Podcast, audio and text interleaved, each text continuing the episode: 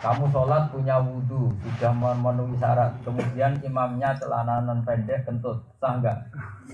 Enggak sah. Berarti kamu benar sendiri tidak cukup. Imamnya juga harus ikut. Benar. Benar. Imamnya sudah benar, tapi makmumnya tidak benar, juga enggak jadi jamaah. Karena hakikat yang sholat hanya sah. Betul. Ini penting sekali saya utarakan supaya kita-kita ada punya mental egoistis, memikirkan diri apa? Diri. Juga kalau kamu di surga, di surga sendirian, gak ada bidadari, gak ada apa, pusing gak? Sama, andai kan Anda punya mobil paling mewah limusin, kemudian satu kampung kamu sendiri, mau pamer siapa? Mau memperlihatkan kalau punya uang, punya mobil sama siapa? Bahkan eksistensi seseorang juga butuh kesaksian orang lain. Ini sebagai mukaddimah, insya Allah semuanya demi tauhid. Saya ulang lagi, insya Allah semua ini demi tauhid. Sehingga Rasulullah sallallahu alaihi wasallam itu diberi wahyu diantaranya kul innama a'yukum biwahidah. Nasihat saya untuk mengawal Islam itu hanya satu, wahidah. Satu itu yaitu antaqumu lillahi masna wa qurata mata tafakkaru. Enggak apa-apa kamu berjuang semuanya demi Allah, baik berkelompok maupun sendiri-sendiri. Ini penting saya utarakan karena sekarang banyak orang merasa benar itu benarnya sendiri, padahal belum dikonfirmasi sama pihak-pihak yang lain.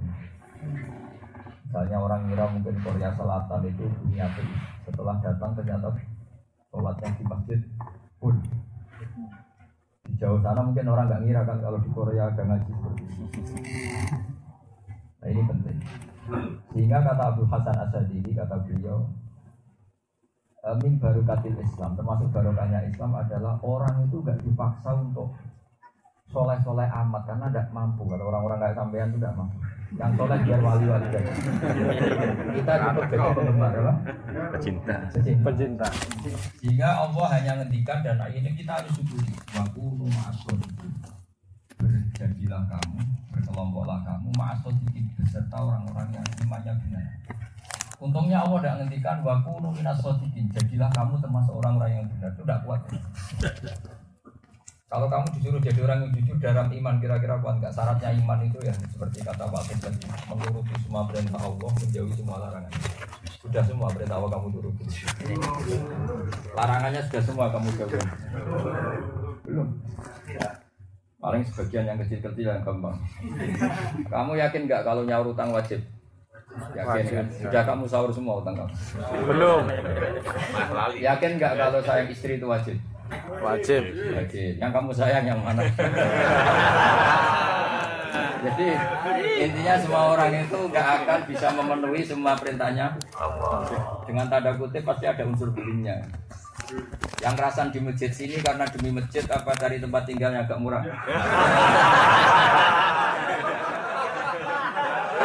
Nah, ini tidak menyinggung, biasa aja. Ini kan sentilan. Ngaji itu muhasabah, apa? Introspeksi.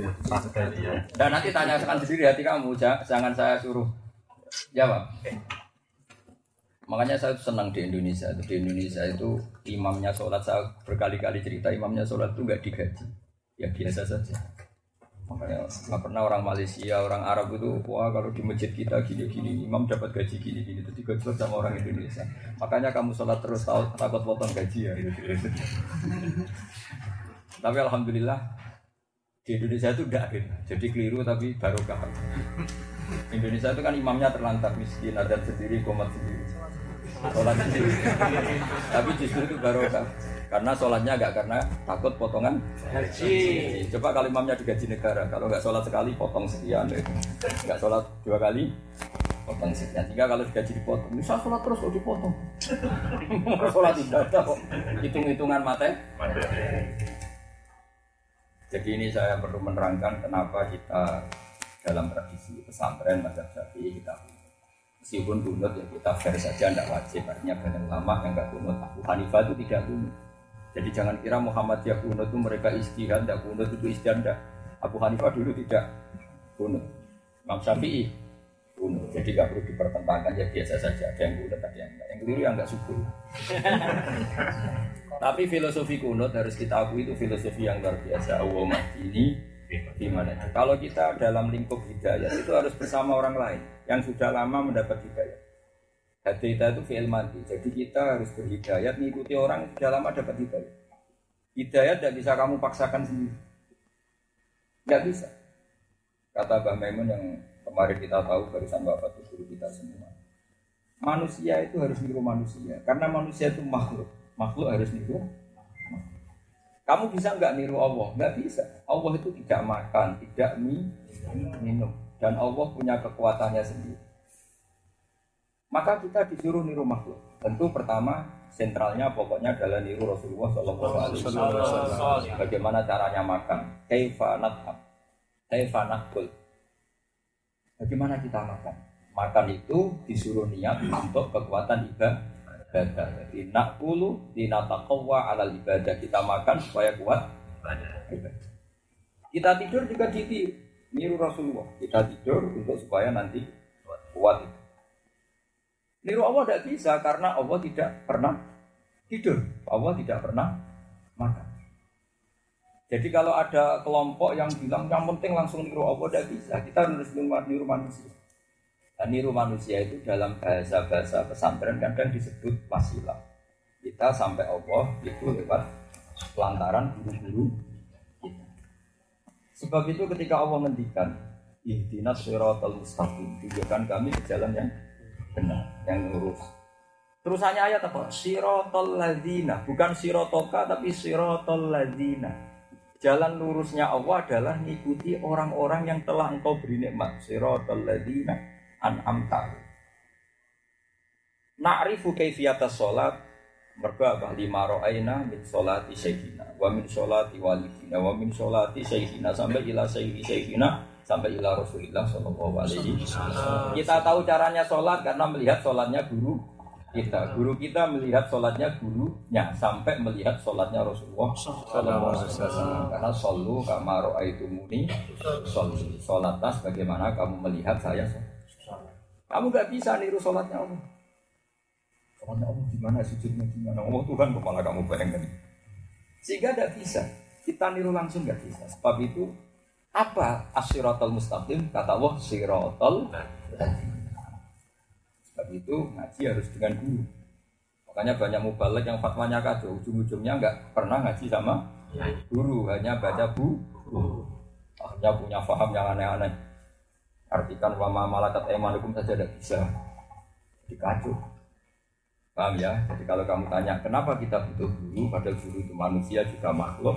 Karena Allah ngendikan apa? Ihdinas shiratal mustaqim shiratal ladzina. Ini kata kuncinya apa? Shiratal ladzina. Jalan yang lurus menuju Allah itu apa? Jalannya mereka. Mereka ini manusia, manusia. yang telah engkau beri nikmat. Kenapa tidak langsung dikatakan jalannya Allah? Karena kita tidak bisa niru Allah. Caranya sholat, caranya makan, caranya minum. Karena Allah tidak makan, Allah tidak. Nirunya kita sama manusia. Manusia yang kita jumpai siapa? Guru kita. Guru kita menjumpai gurunya, gurunya gurunya sampai Rasulullah sallallahu alaihi wasallam. Dan sanad kita kunut ya sampai Nabi. Orang yang enggak kunut sanadnya tidak sampai Nabi. Kalau betul mereka ikhlas pasti tidak cekcok masalah. Kalau yang cekcok berarti tidak pati. Ibadah kok jadi alat cekcok. Kayak politik saja. Memangnya ibadah rebutan kursi kok sampai jadi alat apa? Alat apa? Cekcok. Nah, itu kan ibadah kok berdasar identitas. Khasnya N U itu bunuh, khasnya yang sebelah itu tidak. Ya nanti tanyakan Allah yang benar siapa. Jawab yang benar yang sholat, yang enggak benar yang enggak. Ini penting saya utarakan. Nah, kajian saat ini adalah ayat penopang, yaitu ada ayat di surat An-Nisa ya, ayat sembilan belas. Wa may yuti'illah war rasula fa ulaika ma'al ladzina an'ama Allahu 'alaihim minan nabiyyin wasiddiqin wasyuhada'i washolihin. Jadi orang yang taat pada Allah dan Rasul nanti di akhirat bersama orang-orang yang telah dikasih nikmat oleh Allah, yaitu para nabi, para siddiqin, para syuhada. Kenapa selalu ada kata ma'a? Ma'a itu disertakan. Karena kamu punya status sendiri itu enggak bisa. Kalau di W A bisa, tapi kalau kesolehan kamu punya status sendiri itu enggak bisa. Coba kamu bisa enggak pinter sendiri? Ada gurunya aja tetap goblok kepala tinggal. Sampai gurunya pusing. Cuma kalau sampean goblok gampang saja. Gurunya siapa? Makanya kalau murid punya murid goblok jangan dimarahi terus, lama-lama bilang siapa dulu gurunya.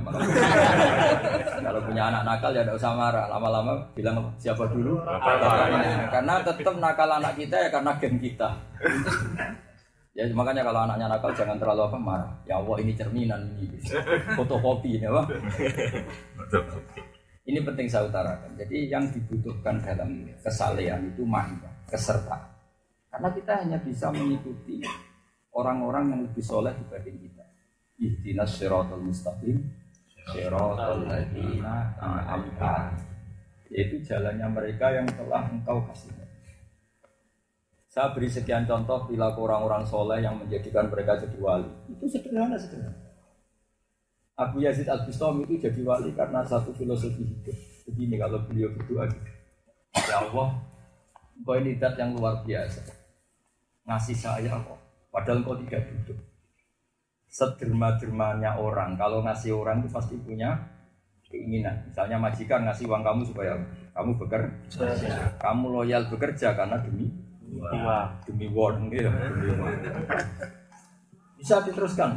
Yang agak nakal misalnya, kamu nafkah istri karena dikasih apa? Enggak tahu. Istri kamu mau sama kamu juga karena coba karena kamu nafkah lari. Ya. Ada satu transaksional dalam semua kebaikan manusia. Tapi Allah itu ngasih kita padahal tidak butuh kita. Eksistensi Allah tetap sebagai Tuhan tanpa kita. Allah itu zat sing ghaniyun tidak butuh kita. Tapi tidak butuh kok ngasih, ini luar. Coba kamu sayang sama anak, mesti ada pikiran kecil ataupun besar. Sok sing rumah taku nak tua, anak. Ngasih istri juga gitu yang rawat kamu. Istri kamu loyal sama kamu karena yang nafkahi kamu. Makanya sekali gak nafkahi bisa dibayangkan tingkat keminggatannya.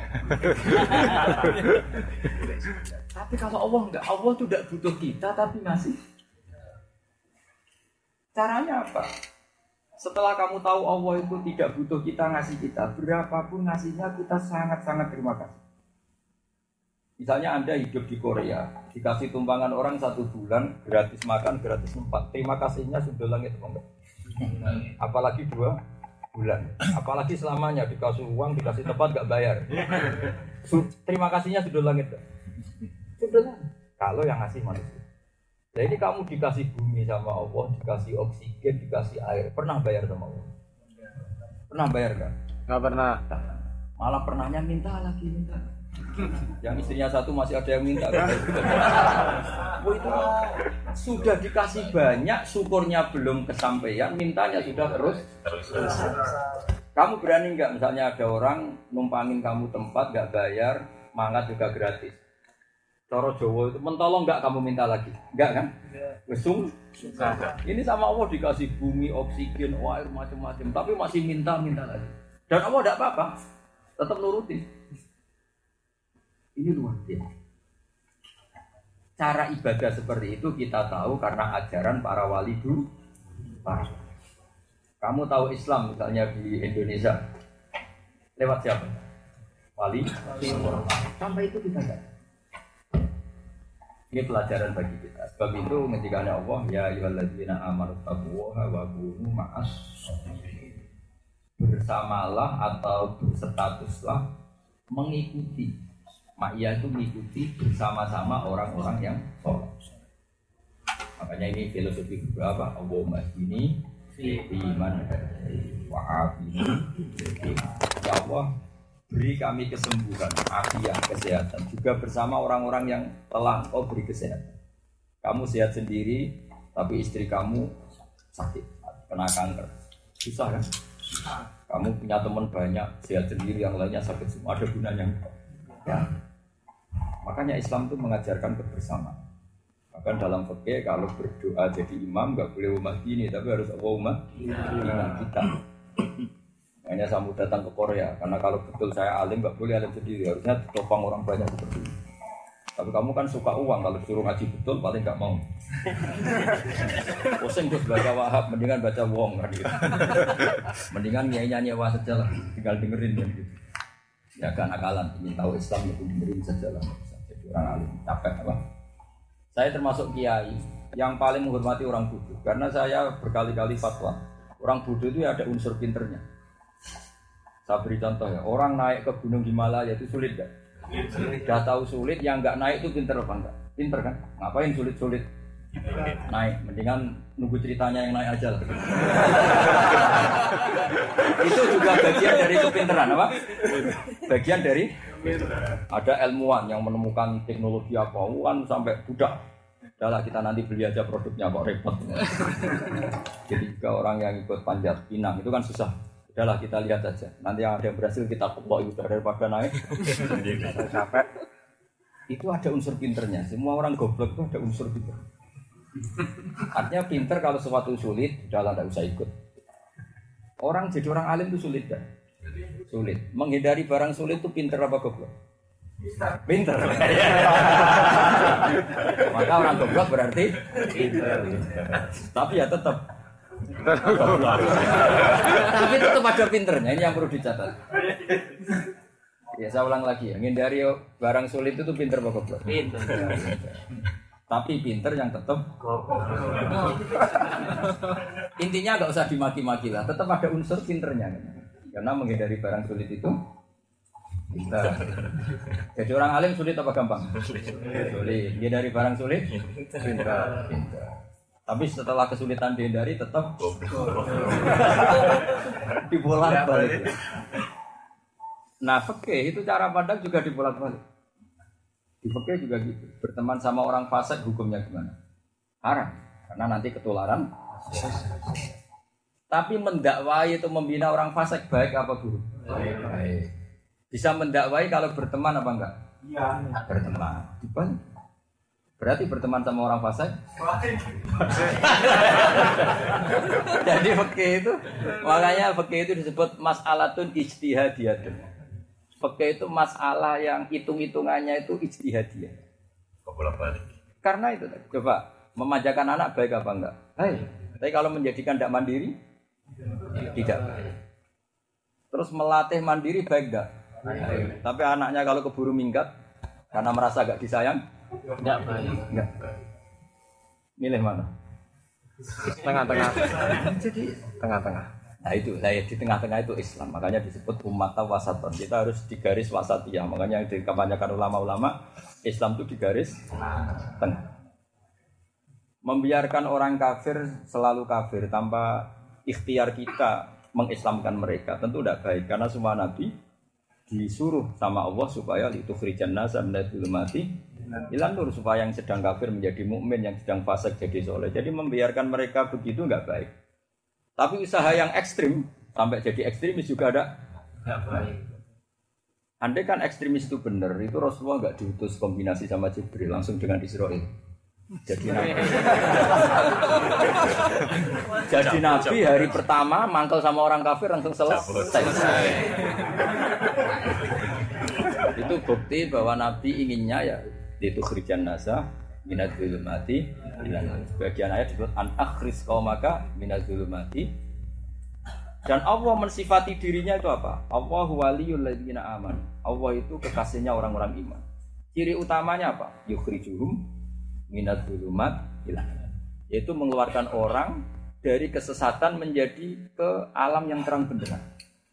Jadi enggak boleh kita main main kekerasan, enggak boleh. Kita berikhtiar supaya orang yang minaz zulumat tidak wajib bekerja di Korea gitu. Karena pikirannya uang. Tapi kalau kamu bilang orang sesat, nyatanya hasilnya jadi masjid. Itu kan luar biasa. Tapi kalau bilang orang hebat-hebat amat, ya gini-gini saja. Ya sudah, sudah dilakukan saja. Mana takdir apa? Mana takdir. Hebat enggak sampean? Oh iya.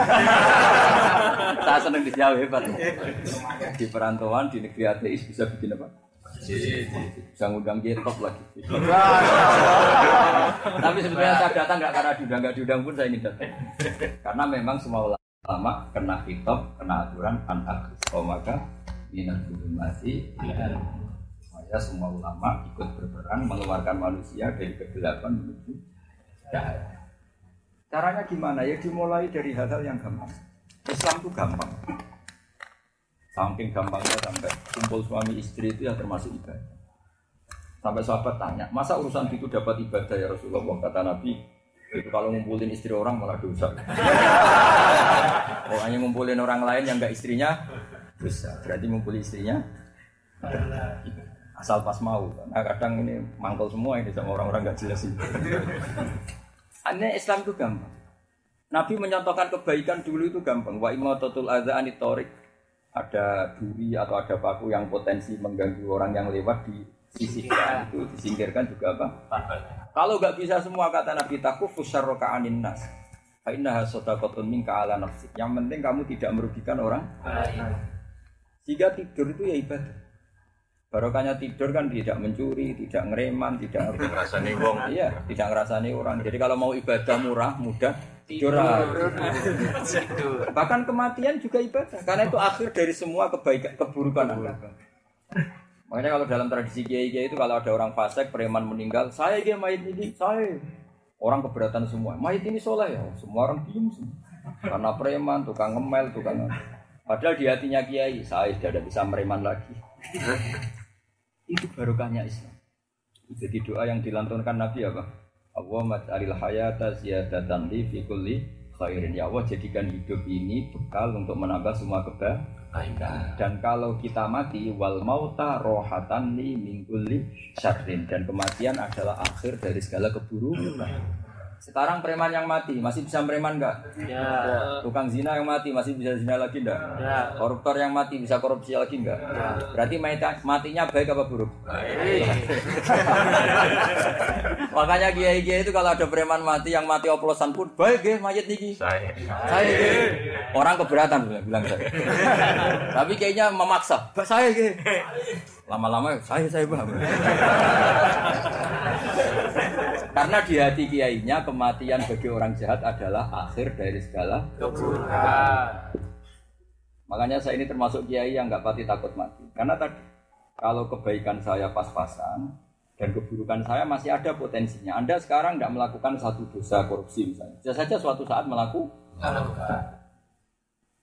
Potensi itu selalu ada. Dan yang menghilangkan potensi itu apa? Kematian. Kematian. Mati pun dalam Islam dianggap sesuatu yang barokah. Ayah apa enaknya Islam? Hidup ya barokah, bisa cari won. Mati juga barokah. Akhirnya apa? Baik semua. Asal dikelola secara Islam itu luar biasa. Makanya Rasulullah kalau memuji Islam itu ajaban di amril mu'min. Inna amrahu kullahu khairun. Sungguh menakjubkan semua yang dialami orang mukmin. Semua urusannya jadi baik. In asobatu na'ma syakara fakana khairan lahu. Kalau dia dapat nikmat syukur itu juga baik. Wa in asobatu darra sabar. Kalau dia dapat masalah sabar fakana khairan. Lah, kayak sampean ini pas kaya ya barokah. Kalau enggak barokah gimana? Perantau kaya. Pulang seminggu kayak orang kaya. Setelah seminggu aslinya lagi. Balik mana? Buayanya ahli sedekah ya. Orang raktiri semua orang. Biasanya kuat berapa minggu? Bergaya orang kaya kalau pas bulan. Tiga bulan. Wah, enggak. Tiga minggu, tiga bulan. Satu bulan. Dua, tiga minggu. Masih bos-bos terus itu bos. Setelah itu, setelah itu bisa kembali ke asal. Nyari makan susah lagi. Jadi orang mukmin kata Nabi segala urusannya baik. Kalau dapat nikmat syukur ya baik. Dapat musibah sabar juga. Makanya dulu pernah ada contoh. Ada sahabat tuh jeleknya minta ampun, dinikahkan sama perempuan yang cantiknya minta ampun. Kata Nabi itu pasangan surga. Tanya, kenapa kita jadi pasangan surga? Kata istrinya, ya iyalah, saya yang kena musibah, kenapa? Ya kamu ibadahnya syukur dapat istri cantik. Saya yang harus sabar ibadah. Jadi pasangan surga. Yang satu jalur syukur.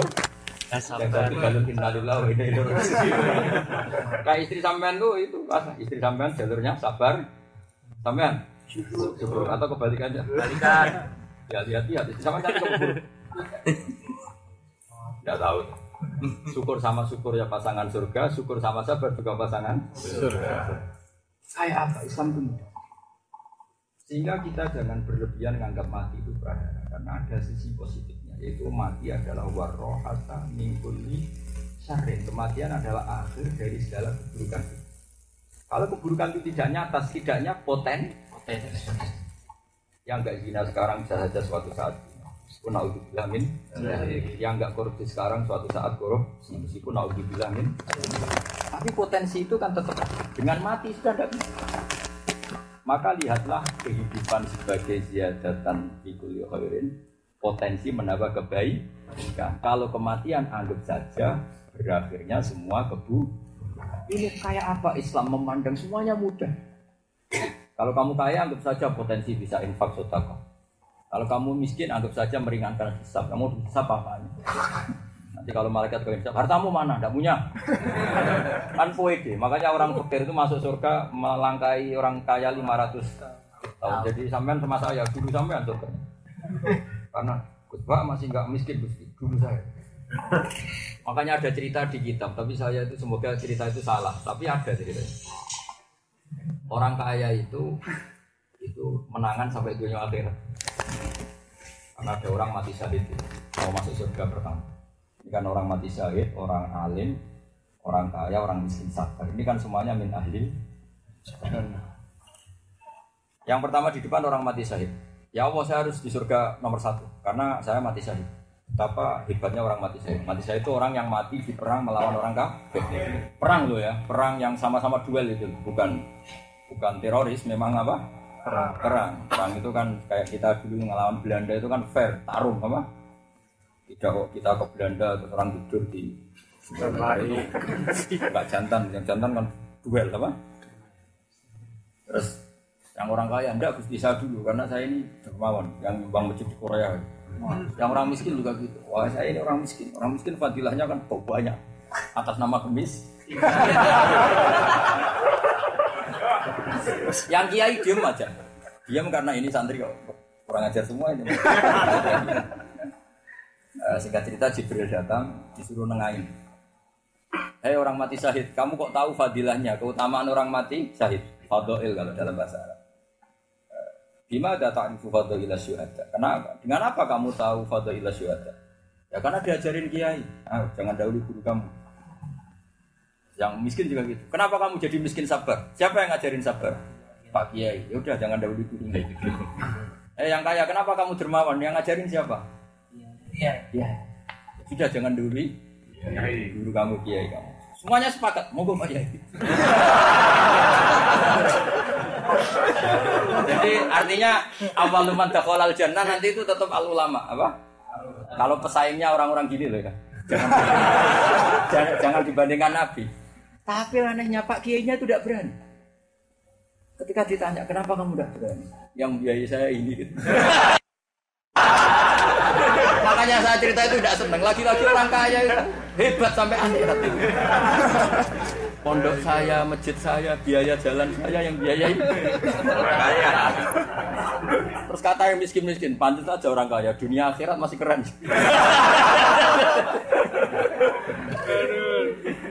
Makanya saya berharap semoga cerita itu udah benar. Bisa dirubah. Karena nanti sama usul sama Allah. Susahnya apa sih masuk surga bareng baris kan? Kenapa harus apa? Antri. Enggak, kenapa harus dulu-duluan gitu? Maksudnya harus kompetisi apa? Memangnya ini lomba lari gitu. Wong itu surga kan ya besar kan? Okay. Susahnya apa masuk bareng bareng ya, nanti daripada debat kita bareng aja. Ya. Kamu pakai jalur apa? Jalur miskin apa kaya? Kaya. Kaya, kaya betul. Jalur apa ya? Kaya. Kaya. Kaya itu kurangnya enggak punya utang apa punya uang banyak? Kecukupan. Enggak, kalau uang banyak orang Indonesia banyak yang kaya. Tapi kalau ukurannya tidak punya utang hampir nggak ada kan? Ya.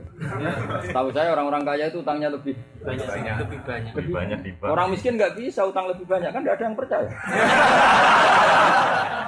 Jadi tak jamin utangnya pasti sedikit. Coba yang miskin bisa nggak utang banyak? Nggak bisa. Nggak dipercaya? Nggak di penjara sudah bagus. Paling di B K B kan dapat tiga juta paling ya sepeda motor. Makanya ini penting saya utarakan ya. Jadi kesalehan itu harus mengikuti guru. Bukan berarti guru ini segala-galanya kayak Tuhan ya enggak. Tapi Tuhan itu kan enggak makan, enggak minum. Kita tahu caranya makan dan minum lewat guru. Supaya apa? Makan supaya kuat ibadah, tidur supaya kuat berpakaian juga demi ibadah. Apa saja demi. Dan kalau diniatkan demikian, semuanya menjadi ibadah. Innamal a'malu bin niyyah. Ketika sehat ya kita syukur karena sehat bisa ibadah. Ketika sakit kita syukur karena mengurangi dosa. Itu dosa kamu kalau nggak dikurangi bahaya betul. Trennya naik apa turun? Naik terus. Naik terus. Kafaroh paling efektif itu ya agak sakit karena kalau di kafaroh sedekah uang itu kan nggak punya. Jadi ini penting saya utarakan. Jadi Rasulullah sallallahu alaihi wasallam sangat mengagumi orang mukmin. Ajaban li amril mukmin. Inna amrahu kullahu khair.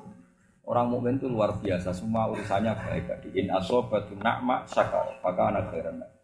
Wa in asobatu darra sabar, fakana khairan. Hidupnya juga baik, matinya juga baik. Makanya saya mohon nanti suatu saat, suatu saat kalau kamu sudah tua kan ya insyaallah ya mati. Tapi jangan di sini, kalau bisa nanti aja di rumah yang sudah dekat kuburan, jadi ngangkatnya enggak lama-lama. Betul itu, Nabi itu pernah mimpi, digambarkan orang yang soleh. Itu rumahnya dekat kuburan, jauh dari mas. Ditanya, kamu ini orang soleh kenapa begitu? Dekat kuburan biar ingat mah, ini jauh dari masjid supaya melangkahnya banyak. Nah, kalau melangkahnya banyak ibadahnya enggak dari atas terus turun. Tapi ya apa-apa sudah sah-sahkan sah. Saya saya. Ya saya. Kalau nggak ditunggoni juga repot. Sini kalau nggak ditunggoni juga. Saya ya saya dan. Jadi kayak apa Rasulullah mengajari kita bahwa kebaikan itu mudah didapat. Orang yang itikaf di masjid juga, yang itikaf di perapatan juga. Ya, coba kalau semua itikaf di masjid, kalau ada orang tersesat yang nolong siapa? Coba sekarang kalau ada kecelakaan di jalan, tim SAR paling gratis ya. Yang sedang di masjid apa sedang di jalan-jalan itu umatnya Nabi semuanya. Orang berani pergi tanpa tahu alamat, ngandalkan orang yang di jalan-jalan paling di masjid jalan. Jalan. Tapi itu tadi, yang nakal terjadi problem bagi cewek-cewek yang cantik itu, yang nakal-nakal kelirunya di nakalnya apa di jalan-jalannya? Nakal. Di nakal. Sehingga umatnya Nabi itu kalau baik baru kan, orang baik di masjid ya barokah, di perawatan ya baru kakaknya jadi tim SAR gratis apa? Tim apa penolong? Gratis. Gratis. Jadi orang soleh itu di mana-mana baru. Makanya Allah mensifati nabinya yang diceritakan Nabi itu sendiri, wa ja'alani mubarakan ainama kuntu. Ciri utama Nabi itu apa? Wa ja'alani mubarakan ainama kuntu. Saya dijadikan orang yang diberkahi. Kapan saja saya di mana saja. Seperti Muslim Indonesia itu barokah betul. Ketika di Indonesia itu ya barokah. Kumpul anak istri ya ke masjid. Ketika di Korea juga barokah, ngirimnya anak istri masih bikin gimana mana. Jangan kalau di Jawa biar kalau maksiat enggak ketahuan. Wah, itu begudal itu enggak ada enggak ada barokahnya itu.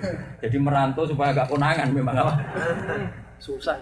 Wah, itu susah itu di. Tapi masih bisa kok, masih ada harapan. Tapi ciri utama orang baik apa? Baca ya wa ja'alani mubarakan ainama kuntu. Allah menjadikan saya berkah di mana saja. Orang Islam itu begitu. Coba ada anak-anak Indonesia yang kuliah di Jerman, di Inggris, ada komunitasnya bikin masjid, bikin pengajian, bekerja juga gitu. Saya pernah di Malaysia itu lihat P K I T K I Indonesia itu ya ada tahlilannya sih.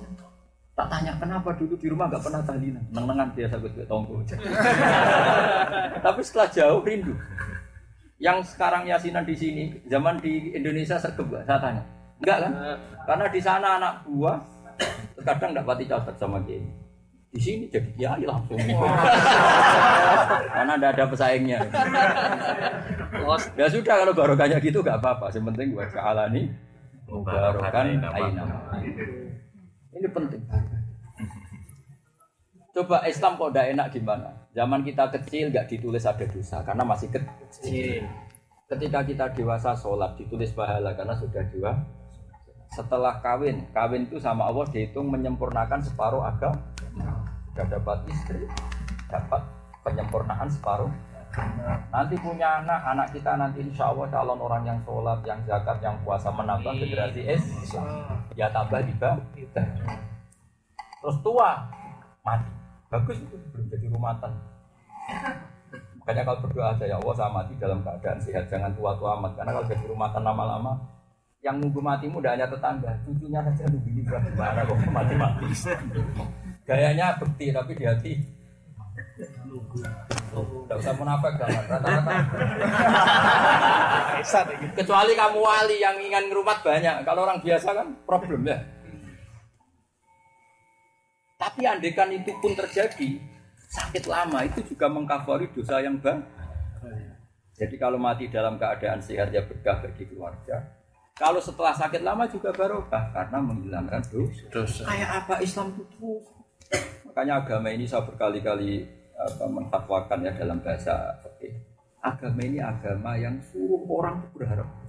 Agama ini limangka nayar juwo wal yaumal akhir. Itu maknanya berharap, bukan putus. Agama ini untuk orang yang selalu berharap. Kita misalnya sedang fasik berharap suatu saat so soleh. Setelah soleh berharap solehnya bertambah. Setelah manfaat pada diri sendiri berharap manfaat pada orang.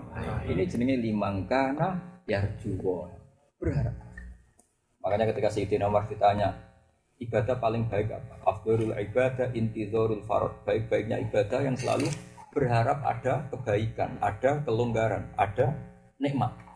Jadi saya melihat Korea, melihat Korea Utara sekali, saya berharap suatu saat Allah disebut di sini, suatu saat Allah ditakbirkan di sini, suatu saat Allah ditasbihkan di sini.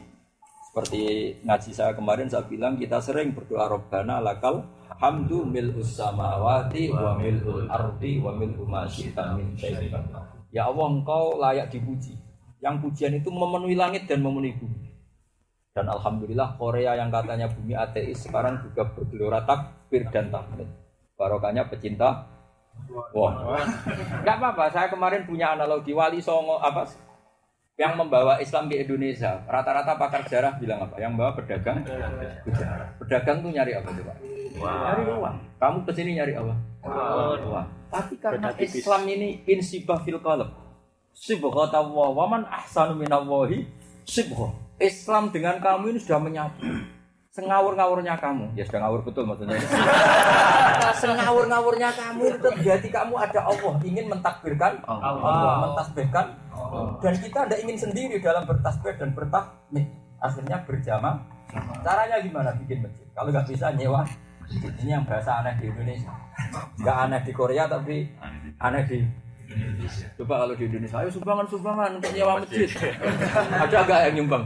Orang gendeng masjid kok nyewa. Tapi kalau di sini lazim ya. Lazim. Yang masjid sudah milik sendiri berapa? Satu Korea. Enam ya. Yang nyewa? Sampai lima puluh berapa? Lima puluh lima. Lima puluh delapan. Jadi nyewa lima delapan. Masjid. Permanen sholat. Yang nyewa-nyewa itu kalau tahajud kompromi. Bumi meskipun Anda sewaan, tapi nanti tetap jadi saksi loh ya. Kompromi bumi. Takut saya kan setelah jadi masjid jadi karaoke lagi. Kok lagi? Bahaya. Buminya harus kamu dukung gerakan ini. Harus apa? Ya pokoknya tadi. Mangkana ya harus juga untuk orang yang selalu berpikir positif, optimis. Kayak apa powernya Uni Soviet akhirnya gugur juga yang jadi persemakmuran yang rata-rata menjadi negara Muslim. Muslim. Kayak apa Indonesia dulu orang nyembah batu, nyembah pohon besar. Kalau ada pohon besar lewat amit bah amit. Tapi sekarang jadi negara Muslim terbesar di dunia. Ulama top Indonesia kayak Mbah Mun itu diakui ulama seluruh dunia. dunia. Syekh Nawawi Banten juga diakui ulama seluruh dunia. Mbah Hasyim Asy'ari juga diakui seluruh dunia. Kayak apa kerennya Indonesia? Yang alim di Indonesia itu pasti di mana-mana juga dikatakan alim. Tapi saya tidak tahu yang alim di Korea ini. Orang yang kiai di Korea di mana-mana juga dikatakan nggak kiai kalau setelah keluar dari Korea. Nggak lah, tapi tetap kiai. Yang kiai di Korea misalnya terus datang ke Arab, dianggap kiai apa enggak? Enggak. Batal ya? Tapi yang kiai di Indonesia agak bame di mana-mana pasti dianggap kiai. Artinya kualitas Indonesia luar biasa. Coba yang alim di Mekah itu saya tabaruk barokahnya beliau. Syekh Mahfud At-Turmusi itu di mana-mana dikatakan orang alim. Siapa Syekh Mahfud At-Turmusi? Gurunya siapa? Mbah Hasyim. Syekh Nawawi Banten itu gurunya Raden Asnawi Kudus. Gurunya Mbah Basari, itu alimnya baik. Sekarang Mbah Maimun sampai Masjid Aqsa ikut menyolatkan jana. Masjid seluruh dunia mensalatkan ghaib. Namanya kalau Imam di Korea cukup. Itu kalau kebanyakan yang sholat malah malaikat bingung itu siapa itu. Siapa itu? Apalagi itu imam masjid di apa namanya sini? Enggak enggak kampungnya. Gumi. Apa? Gumi. Kampung mana itu namanya? Jadi saya berharap pokoknya sampean harus penuh dengan optimis karena agama ini dimantana. Ya cukup. Sampai Rasulullah sallallahu alaihi wasallam ketika berdakwah dan orang kafir menolak. Saya ulang lagi, ketika berdakwah dan orang kafir menolak. menolak. Kata malaikat-malaikat gunung karena jengkel. Ya Rasulullah, kalau engkau mau mereka akan satu tepi gunung biar mati. Orang sesungguhnya Allah kada mau iman. Tapi apa kata Rasulullah? Jangan. Bapaknya ada iman, saya berharap anak-anaknya iman. Akhirnya betul kata Rasulullah sallallahu alaihi wasallam. Dia punya anak namanya Ikrimah, itu jadi mukmin yang hebat. Abdullah punya anak Jarrah, jadi mukminah yang hebat. Walid bin Mughirah itu musuh besarnya Rasulullah, punya anak Khalid bin Walid yang jadi panglima paling sukses dalam Islam. Ayah. Coba sekarang yang hafal-hafal Quran di Indonesia itu kadang bapaknya bisa baca Quran enggak? Ya. Yang kadang jadi imam masjid itu kadang bapaknya enggak pernah sholat. Karena Allah itu menyembadani atau mengkabulkan keinginan Rasulullah. Kalau bapaknya belum kasil, diharapkan anaknya kasil. Di akademik ya sama. Banyak rektor, dekan itu kadang bapaknya buta huruf. Petani utun gitu punya anak kuliah jadi D. Padahal bapaknya buta. Artinya gini, kita tidak bisa berhenti hanya berharap ke orang tuanya. Kalau orang tuanya belum, ya anaknya. Kalau anaknya belum, cucu. Paling gampang di ini. Kadang ada wisuda itu hafid-hafid itu. Bapak nangis, tak tanya kenapa Pak nangis. Kalau masuk Quran dan sakit. Anakku lapang. Di Jogja banyak itu anak ikut T P G. Bapaknya itu enggak puasa. Anaknya itu digendong sama bapaknya. Karena anaknya itu capek puasa T P G anak kecil, minta digendong. Lama-lama bapaknya puasa, baturi anaknya. Banyak tuh orang abangan yang tahu salam itu karena anaknya ikut T P G. Assalamualaikum. Lama-lama bapaknya latihan. Jadi betapa agama ini harus kita tumbuh. Jangan pernah berhenti berharap. Berharap. Kayak sampean sekarang itu, sudah alim belum? Belum. Belum. Tapi berharap anaknya alim. Sudah jadi wali belum? Belum. Berharap anak itunya jadi wali apa saja, wali murid. Intinya jangan pernah berhenti berharap. Kayak Rasulullah sallallahu alaihi wasallam melihat orang kafir yang kayak gitu mau disiksa dihabisin sama malaikul jibal, Nabi ngendikan jangan asallahu ayyukhrija min aslabihim mayyaduha wa la yushriku bihi syai'an. Saya berharap meskipun bapaknya belum iman, saya berharap anak cucunya iman. Dan sedekah Rasulullah. Sekarang Mekah sama Madinah mayoritas muslim apa enggak? Muslim hampir sembilan puluh sembilan koma sembilan. Itu yang dulu-dulu babahnya apa? Abu Jahal. Babahnya kira-kira siapa coba? Sebagiannya kan ya musuh-musuhnya Kanjeng Nabi. Indonesia sekarang mayoritas. Padahal dulu Indonesia K N U pernah bergerak sama siapa coba? Jadi tahu kan? Zaman sebelum dulu kan pernah geger sama P K I. Tapi nyatanya sekarang mayoritas muslim. Berarti yang ngaji sama G G kadang ya turunan yang babahnya tukaran. Yang buyut-buyutnya duel. Anak cucunya ngaji. Itu semoga lupa nasabnya. Kalau enggak lupa bahaya. Karena kalau enggak, saya bin ini bin itu. Mbah saya yang dulu. Makanya lupa itu baru. Semoga udah lupa ya. Dan harus dilupakan apa? Lupa dan harus dilupakan. Coba ayah. Makanya saya berharap eh, baru kanjang ngaji ini kamu tahu ya ciri utama orang soleh itu gimana? Wa ja'alani mubarakan ayyama. Kamu nanti di tengah-tengah keluarga juga jadi bapak, jadi anak, jadi keluarga yang barokah. Hidup di perantauan juga barokah. Kalau sudah barokah, tinggal mengawal ma'a-ma'a itu kebersamaan. Karena kita tidak bisa sholat sendiri. Apapun walinya kamu sholat sendiri, pahalanya tetap munfarid. dimakmumi preman sekalipun itu ganjarannya jadi jamaah. Jama. Padahal makmumnya preman. preman. Berkah enggak ini bersama-sama ini? Berkah. Berkah. Jadi lah itu sirinya, rahasianya kenapa dalam kebaikan disebut ma'a. Ma'a itu kebersamaan. Karena semua kebaikan bisa aktif, bisa masif, bisa produktif kalau ada kebersamaan. Assalamualaikum warahmatullahi wabarakatuh. Waalaikumsalam warahmatullahi wabarakatuh.